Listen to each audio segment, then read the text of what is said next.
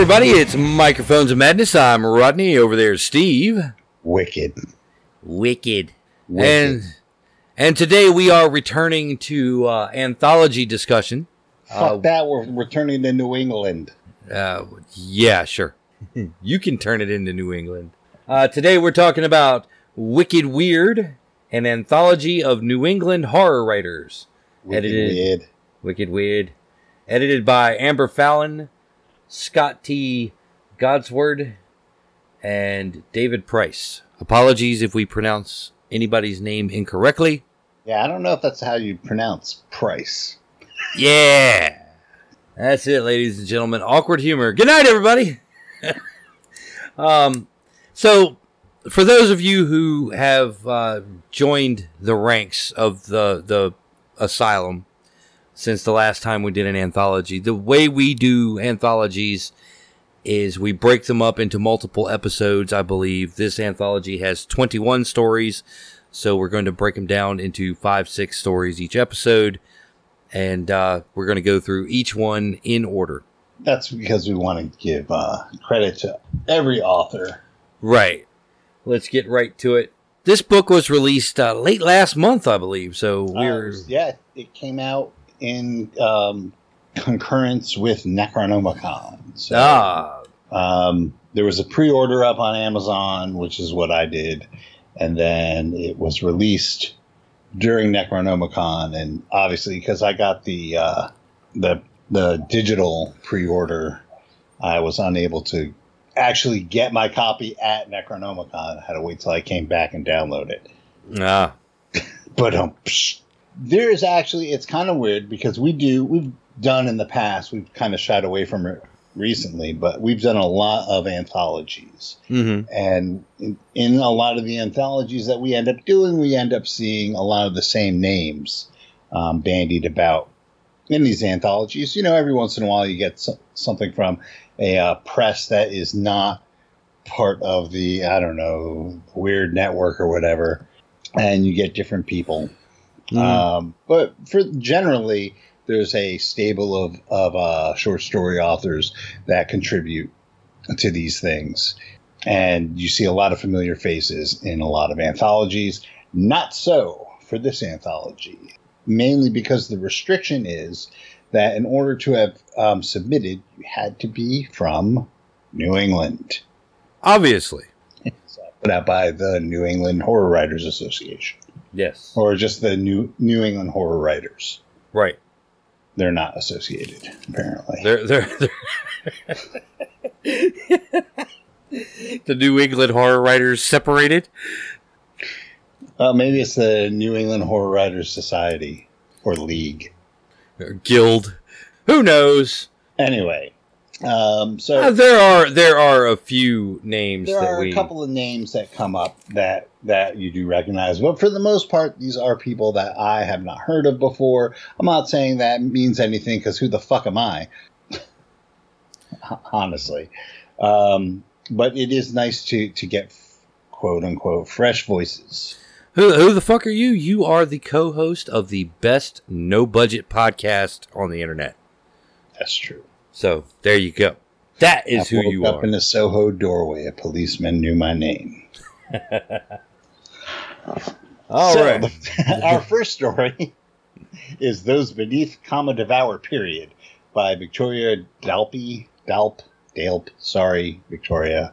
Man, I thought I had a bad time with Japanese names. These fucking New England names are killing me. That's right, Mr. Rosenstein. I'm in Boston. Hi. All right, so this story begins at the climax.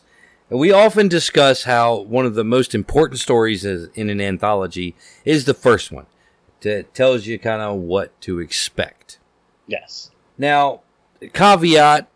Going into this anthology, my view of it is a little lackluster, as I don't know if it's the stories themselves are missing something, or I just wasn't in the mood for these types of horror stories. Everything we've read is solid, but There's just something I can't put my finger on that's missing. Okay.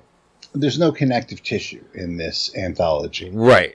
This is just a general anthology. Like I said, the stipulation for being able to submit to this thing was you had to be from New England or be living in New England.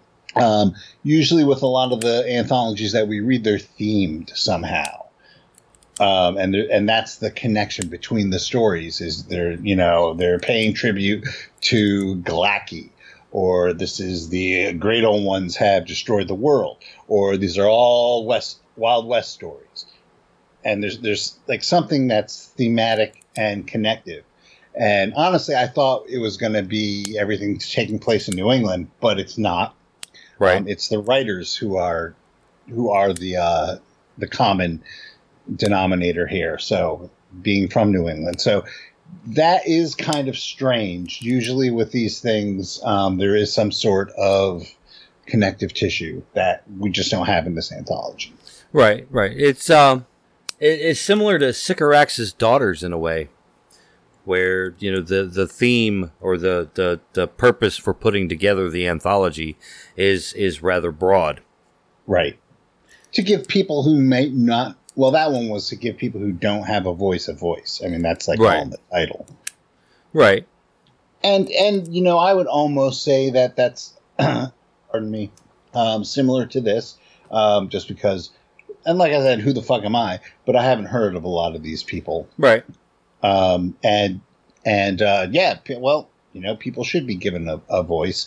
And this is a great vehicle for that because it's a cool anthology. So it's just go into this. You're not going into this thinking that all these stories are going to happen in New England. Or have any other type of connection. It's not a Lovecraftian anthology. It's not an anthology based on a specific character or a specific author or anything like that. It is a generalized collection of weird fiction from New England.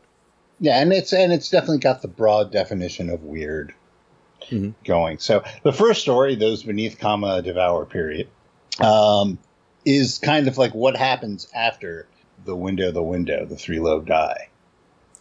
Yeah, kinda. We pick up at the climax of the story where all the really quote unquote scary shit has already happened. Yeah, so this is kind of like the aftermath. Right. We get the story told in flashbacks as the main character, the narrator, is processing what just occurred. Right. It reminds me of two things. The first is the story by someone who's currently talking had written, and it wasn't me. But you were currently talking. No, I mean, just in general. Reminds me of one of your stories that you had written. Mm-hmm. And it kind of reminds me of that, like, mysterious John Constantine thing that always comes up. Yeah. But this one just didn't give me that vibe because that character is the Newcastle. The Newcastle incident. But the Constantine-esque character is not the point of view character. We're getting Chaz, which is kind of cool. Yeah, which is kind of cool. But I don't know it. You mean Rosencrantz and Chaz are dead? Yeah. But I mean, it's there. It's solid. I'm not saying it's like poorly written or anything like that. It's just, especially once I got to the end, it just kind of left me cold. And we're going to try not to spoil any of these. Well, I mean, I guess that's probably because, like you said, the bad shit already went down. And usually in these stories, when the bad shit goes down, that's when you get the window, the three-lobed eye. And fade to black. Right. In this case, what happens? This is like the people involved dealing with the consequences of their actions, which you really don't get a lot of. No, no, you really don't. I mean, and it's unique in that respect. And these consequences don't always have to be catastrophic or you know, huge in terms of events. Like in this case, it's more the scars that these people will have to deal with the rest of their lives. Mm-hmm. So it's bleak. It's not exciting. And I think that is it's more putting off because that climax already happened. Mm-hmm. And these people, like, how are you going to top that? You can't. You have to, like, come down from it and process it, like you said, and you process it and you realize, wow, life blows. How am I ever going to recover from that? Mm-hmm. And really, that's what the story is. There you go. All right. Next up on our list is A Strange Haze by Matthew M. Bartlett. The first of the familiar names. Yes. Now, the hook of this story is rather intriguing. The narrator is given an old Polaroid camera and is in some ways kind of like me, who manages to piss people off just by talking. So the narrator makes a hobby out of carrying this Polaroid camera, and when their unsuspecting audience becomes, you know, offended or outraged by whatever came out of their mouth, the narrator snaps a photo. Kind of like an internet troll, IRL. Right. Kind of like click, reaction, you know, and collects these photographs on the wall of his apartment. Then the scene suddenly shifts, and the narrator ends up going to his sister-in-law's funeral. His brother, because of his personality, he's kind of estranged from his brother. But, you know, he's like, yo, look, man, you're my brother. I'm going to be there for you. You know, your wife is dead. I'm going to hop the first plane to the West Coast. And say something inappropriate over the casket. Right, say something inappropriate over the casket, but, you know, that's how I do. Yeah, that's narrator being narrator. Right. Which is kind of a very New England thing. It's Manny being Manny. That was, like, the big thing with the Red Sox back in the day. Manny being Manny. And that becomes that, you know, that was an interesting hook into the character, that they are socially dysfunctional, but like almost like on purpose, like they found out that they have this effect, and then they like play it up. Right. It's one of those things that, you know, they're not apologetic about it at all. It's just like, you know, this is, you know, I accept this about me, tough shit. Right. Pretty exactly. much. And, you know, and it creates an interesting dynamic. And then Bartlett flips it on its head, and it goes off in a completely different direction. It's kind of a consequence, well, more like a karmic consequence, not in the classical sense of karma, but in the pop culture sense of karma, I guess. And, you know, that kind of rubs me the wrong way, you know, that pop culture sense of karma. But, you know, that's a topic for another time, I'm sure. Yeah, it does. But the turn is almost kind of an about face and tone of the story. You know, you expect it to go one way, and then, you know, the narration just sharply turns on its heel, and it's balls deep in just strangeness. Well, I mean, it is called the Wicked Weird. Right. Not right. The wicked hitting the tropes. Well, you know, there's a little bit of that later. So, you know, it's really difficult to speak of it without spoiling too much of it, because, you know, when it takes its about face and introduces this new element to the story and goes with it, it becomes, you know, the major propelling action of the story. That it does. Well, it definitely is a, I mean, there's no other way to say it. It's a poetic justice story. at its heart. And you can call it an instant karma, or you can call it poetic justice, or whatever you want to call it. But that's kind of what it is. It's like this guy is an asshole, and these are the psychedelic consequences of acting like that. Right. Absolutely. And I think the story, and I'll get to this once we cover the third story, because I believe these first three have a kind of a limitation to them, and we'll talk about that as a group of stories after we cover the next story, which is A Song of War and Death by Eric A. Nunnally. Or Nunnally. Thank you. I was having a little bit of a difficult time reading my own handwriting for a second there. Gotcha. I got you covered. The premise of this story is, you know, without giving too much away, it is kind of the classic ghostly army story. It's kind of a riff on the old song "Ghost Riders in the Sky," after a fashion. If you remember that song from the Blues Brothers. No, that was in 2000s. Sorry. Yeah, I don't know anything about that movie because that movie blew, and I saw it once and don't care about it. But I'm sure you know the song.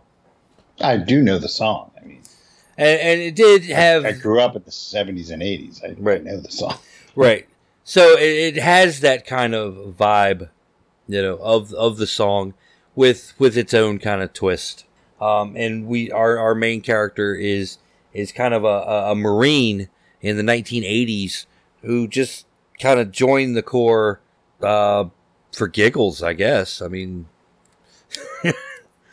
there's... Well, he joined the Corps because he was in a bad situation and saw joining the Marine Corps as his way out. Yep. But, yeah, this one really wasn't my cup of tea. And here I'll bring up the point here. I think the first three stories were hindered by their length. These are probably some of the shortest stories in the book. And I think, I think the word count may have, you know, put like a shackle on some of these things. Like, you know, pieces might be missing. Those Beneath Devour, you know, probably not so much. I mean, it kind of works a little bit better at that shorter length. But, you know, A Strange Haze seemed like it should have been a longer piece, more of a slow burn kind of thing, dealing with that relationship between the narrator and his brother. And A Song of War and Death is short, and as a result of that, what should be like a buildup of tension doesn't occur. You know, minor spoiler, it's a sequence of trench warfare, which, you know, seemed to me should be, you know, really, you know, a lot of buildup before the actual release of any type of violence. And it just didn't seem like the tension was there in this. There was a lot of great alienation and kind of forlornness of a forbidding landscape. But yeah, I think once we started getting to the actual meat and potatoes of the story, there was a degree of tension that just wasn't really there. Yeah, I can see what you're saying. It's definitely a cool idea. I think these three stories were very like old school Twilight Zone-ish. Mm-hmm. And you know, well, that's a lot of those are really short form too. Well, they all are. You know, they're a half hour and you're telling a massive story in a half hour. And sometimes that time constraint or word count constraint or whatever, I think, yeah, you're right. It could get in the way. Mm-hmm. Right. Like both of these, you know, all of these could be longer pieces, novelette length. You know, not being familiar with two out of the three writers in this triptych of stories, it just seems to me that these would be better served in a longer form. And, you know, every once in a while you run across a story like that, you know, I kind of wish this was like a standalone thing. And, you know, sometimes, you know, the old saying sometimes is less is more, but I think in this case, more is more. Well, I guess it depends on what you're trying to do. Like you said, if you're trying to build tension, you know, there's a lot, especially like in A Song of War and Death, where you have to explain the weird situation and then extract horror from that situation, beyond just the normal horror of trench warfare, but in along with, I guess, the horror of trench warfare without giving it away. Right. You know, yeah, there's a lot that needs to be done in that story. And it was maybe 10 pages long. Yeah, there was a lot of ground that was covered in that short period of time. And the ending of it was okay in that kind of Twilight Zone Tales from the Crypt sort of way. But yeah, I think it would have been better served to have a little more tension before the horror, kind of a psychological effect to it. Speaking of psychology, that brings us to our next story, Salt Cave by Morgan Sylvia. Now this is a odd kind of story. This is kind of a post-apocalyptic sort of thing, in Maine, and it becomes a bit of a trip down memory lane for our mysterious narrator. Yeah, this one did a really good job, I thought, of evoking the setting and the kind of hopelessness of the setting. Mm-hmm. It was kind of semi post-apocalyptic. It was more of a minor apocalypse. Right. Seems. Right. The world had definitely changed. It had changed, exactly. In like a big way. Yeah, maybe like Trump got reelected and it just went all to hell in a handbasket, but people were still milling about. They weren't like it wasn't all Gamma World. Yeah. Well, you know, you don't really necessarily have to have Gamma World to have an apocalypse, and you don't have to necessarily. You do. Well, you don't have to have Gamma World to have an apocalypse. You can, but you have to have an apocalypse to have Gamma World. Yeah, this was kind of like, I don't know, maybe Children of Men sort of thing, where the apocalypse really isn't much of, you know, a world-ending thing. It's just like a sudden and drastic change to the way people live. I mean, by and large, life proceeds as normal. There's just some things that are a little bit different. Yeah. But I think this one was a fairly decent play on the kind of lost civilization trope that we see a lot in weird fiction. With a little bit of Innsmouth thrown in there for good measure. Yeah, a little bit of Innsmouth thrown in there. Thematically, not like really, there's no fish people in this story. Right. Exactly. It's a different sort of thing. Yeah, but like you said, it does have kind of the evoking the setting really well. Just the part where they're wandering through the woods looking for the Salt Cave. Yeah. Did a really good job of just being out in nature. And nature in this particular case was not foreboding. Kind of like in the Song of War and Death, being out in the wilderness was kind of bleak and foreboding. And in this story, being out in the wilderness is just kind of a thing. And you get kind of this evocative beauty of nature with something sinister festering underneath. But just like Maine. Just like Maine. Well, I've never been to Maine, so that you might be spot on there. And Maine is, you know, beautiful on the outside, but rotten to the core. Maine's a hellmouth. Ask Stephen King. But, yeah, I mean, but in a lot of cases, these types of stories, they stick somebody out in the woods, and the woods are always dark shadows and, you know. Yeah, but, like, the woods, like, you know, New England in the woods in winter. Mm-hmm. that sucks. Right. But this is early spring. You don't need to have, like, foreboding shadows and, like, distant wolf packs to bring the tension. I wouldn't want to do it. It's cold. Even early spring, it's fucking cold. Right. But even then, our city slicker narrator, you know, takes it all in stride. It's not like a grumbling about being out there, where you see a lot of quote unquote city slicker narrators in the wilderness. Well, she's from Boston, of course. Right. She's not going to grumble about that. Well, yeah, Boston is basically a wild wilderness anyway. To hell, man. It is all the entirety of New England is a hellmouth. Especially Connecticut. Yes. That's a whole different kind of hellmouth, though. Connecticut has a weird sort of temporal displacement going on. And it feels like it takes you forever to get across this tiny-ass little state. It does. It really does. It does. And all I can think of is every time I do that is that... it was like the early 80s Saturday Night Live when they had Jim Belushi on. Mm-hmm. Like, when it was just, like, bleak. Right. It was, like, the second major cast, with, like, Julia Louis-Dreyfus and Jim Belushi. And they had the White Rappers. Mm-hmm. Do you remember that?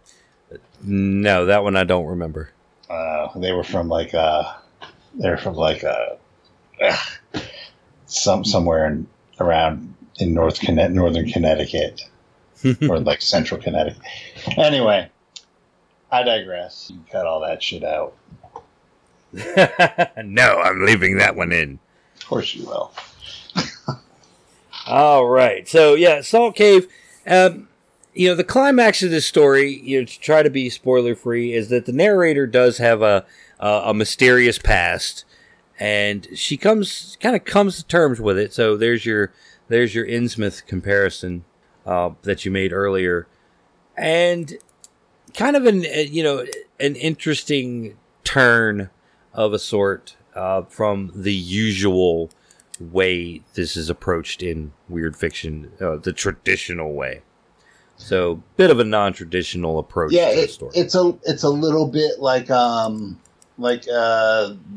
of the ways the stories resolve themselves in the Wild Sage book, mm-hmm. Where instead of the usual ending that you come to know and love and expect, you have like a twist of a twist upon the trope, I guess.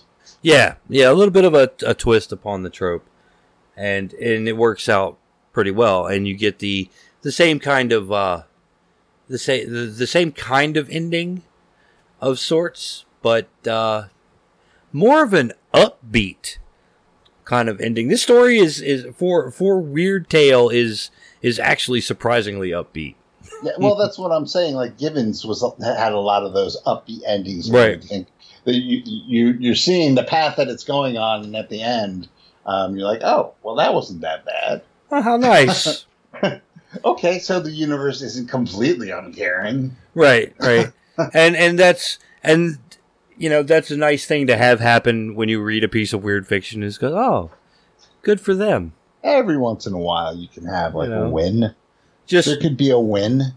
You know, there's just this once, nobody died. Well, I think the guy... Well, no, that's spoilers. Cutting you off right there. That's spoilers. Good. See, you can get rid of that if you get rid of that shit I said about Connecticut. No, we're leaving the shit about Connecticut in. Fuck Connecticut. No, I was born in Connecticut. We apologize to any of the writers in this anthology who might be from Connecticut. We're sorry you live in Connecticut. It brings us to story number 5 on our list, The Sweetness and the Psychic by L.L. Sores. Sores. Oh, Sores. Ah, see? Fucked up my own handwriting. L.L. Sores. Or Sores. It's probably Sores. Maybe. Yeah. He's probably from Connecticut. Yep. Yeah, we're on the blacklist now, baby. Yeah. All right, so... Unlike Connecticut. Oh! Boom, boom. That's unfair. Now, if this book was an anthology of Belgian horror writers, we'd spend most of the episode dissing on Belgium, period. And France for good reason. And France for good measure. This is a bit of a mystery story. It is a mystery story. Yep. It's like a psychic detective story, or a normal detective. A cult detective. And we have a missing child, someone contracted. It's never really said whether or not the narrator is actually a detective or not. A private eye, some type of, I guess, a private eye in the case of Philip Marlowe or Sam Spade, who, they might have a license, but their detecting is bordering on criminal activity. But it seems that our protagonist, our detective, is working for a crooked politician or a mob boss or something. Or someone from Connecticut. They have a house in Martha's Vineyard. Martha's Vineyard is in Massachusetts. Thank you. Yeah, so it's still, that's a hellmouth in itself. Now, the whole story opens up with the seedy motel and a blind psychic sitting in a chair. I'll tell you, if you pay me. $40, $60, $100. Okay, I'm going to tell you now. Yeah, it's definitely got that noir feel to it. Yeah. Especially, and the description is not, overwrought, like you see in a lot of weird tales. They'd be talking about stains in the carpet and, bizarre similes for the paint on the walls. But you get little odds and ends, shabby chair, shabby clothing. He goes to get the psychic a glass of water, and the water's yellow coming out of the pipes.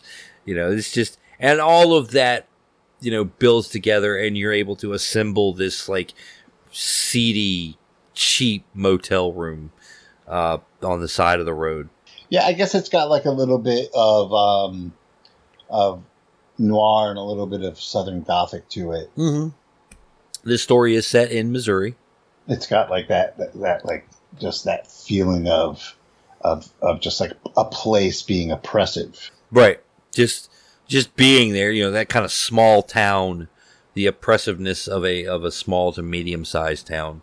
The psychic's advice, leads our detective to a house where he discovers the best clue he's had in months to finding this missing child. And just from the introduction of that clue actually makes for a better pacing to it because, it is a mysterious clue. And you get the weird house vibe too. The rundown mansion sort of vibe, and then it kind of turns into it runs across that one of the tropes of weird fiction with the weird house vibe. Right. I definitely don't want to spoil this one, but this is yet another one that really could have stood a longer treatment. I would read The Sweetness and the Psychic as a novel, to tell you the truth. But then again, I do kind of dig detective fiction, and that's your that's your thing right there. There's always, when we read these things, I can tell which is the one you're gonna love. I'm that predictable in my taste, am I? No, I just know what you like. Well, we've been doing this 4 years. Exactly. It's 1:00, time for lunch. Dum-de-dum-de-doo. But yeah, I would say this is my favorite story in the anthology so far. And the final story we're going to look at in this episode is A Feast of Flies by Steve Van Sampson. Yep. This is a weird Western. Some desperados are on the run, camping in the wilderness. Yeah, they're on their way to Tucson, Dallas. They're going to Dallas. They're I think they just botched a job and they're on their way to Dallas to lay low. Right, lay low, pick up something else. You know, maybe get another thing to do. And but there, it's definitely like it's the gang at its nadir rather than its apogee. Right. And definitely. You've got like the plucky cook. Right. You all of your cowboy or desperado. Yeah, your cowboy guys are there. Yeah, you get your vaqueros and then your bandits and whatnot, and your tracker who's in cavalry grays. Yeah. Cavalry grays, excuse me. Very, very easy to put all this whole thing in your mind. Mm-hmm. And at the risk of spoiling it, it does become kind of the devil at the campfire trope of the weird Western. Yes. And it's handled pretty well. I mean, you know, it's the mysterious stranger is all over weird Westerns. We reviewed Edge of Sundown. Yeah, we reviewed been a couple. Yeah. That had quite a few mysterious stranger stories in it. Yeah. And also Nicole Gibbons' Curse. Read Tanzer's Vermilion's got like its share of mysterious stranger happenings. Mm-hmm. I mean, it's definitely a Weird West thing. Yeah, definitely like fires on all the cylinders and hits all the marks of a classic Weird Western. Yeah, it would actually probably make a pretty good one-shot for Down Darker Trails, Call of Cthulhu scenario. Kinda, or the end of a Down Darker Trails scenario, because really, what the most of the action is, you know, post-sanity loss. Well, that's what I'm saying. It'd be like right. You'd have to get away to get you to that point where this story begins, like the robbery gone bad or whatever. Yeah. You know, like the Reservoir Dogs part of it. Right. And it definitely is. A couple of your posse NPCs have been had to be left behind in the desert. Right. That sort of thing. Yeah. And you know, the last four or five of you are making your way across to Dallas to recoup. And then, right, and get to the second quest of the what you think is a campaign. Right. And then that dude shows up. Mm-hmm. Can't quite see his face, but when you do, it's gaunt. Right. Everything is gaunt. Yes. And he carries no weapons, but he has a friend. Yes, he does have a friend. Who the friend is the most interesting character in the story. Lizards always are. Well, yeah, you know, anytime you integrate like animals into the story, especially in the way this story integrated the lizard as being such a pivotal and important scene, even though there's just the idea of, you know, a person having a lizard, a desert lizard as a pet is, you know, oh, that's nothing. It's nothing. But that's one of the things that sets out some good writing is when you can take something that is nothing, is no big deal if it were to happen to you on the street today, and make it into a big dramatic moment. Right. You know, that's quality, and that was actually my favorite part of the story was the reveal of the lizard. And it was quite tense that the scene of the mysterious stranger entering the camp had a lot of tension to it, and you could see kind of where things were going to end up going over the course of the story. Yeah, that would be the one part that would probably get cocked up if this were a role-playing scenario. Someone would shoot him. Right, right. Yep. Somebody would, yeah. I would say if it was our group, somebody definitely would have shot him. It'd be most groups. Somebody would have shot him. I don't care what anybody says. It's the fucking Wild West. You're all trigger happy outlaws. Mm-hmm. Everybody's got a gun. Everyone's got a gun. This guy is unarmed. No one knows they're in a horror story. Right. Shoot him in. Yeah, I'm gonna shoot him and take the lizard.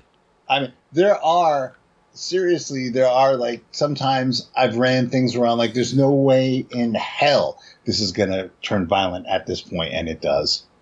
Mm-hmm. Just like, what the fuck? Okay, because that's just how shit works. So. Yep. Punching Nyarlathotep. Exactly. Worth a try, though. I've done it. Remember when I shot James? Yep. All right, so that wraps it up for this first part of Wicked Weird, an anthology of New England Horror Writers. Keep 30 luck points. Keep 30 luck points, and we'll talk to you next time.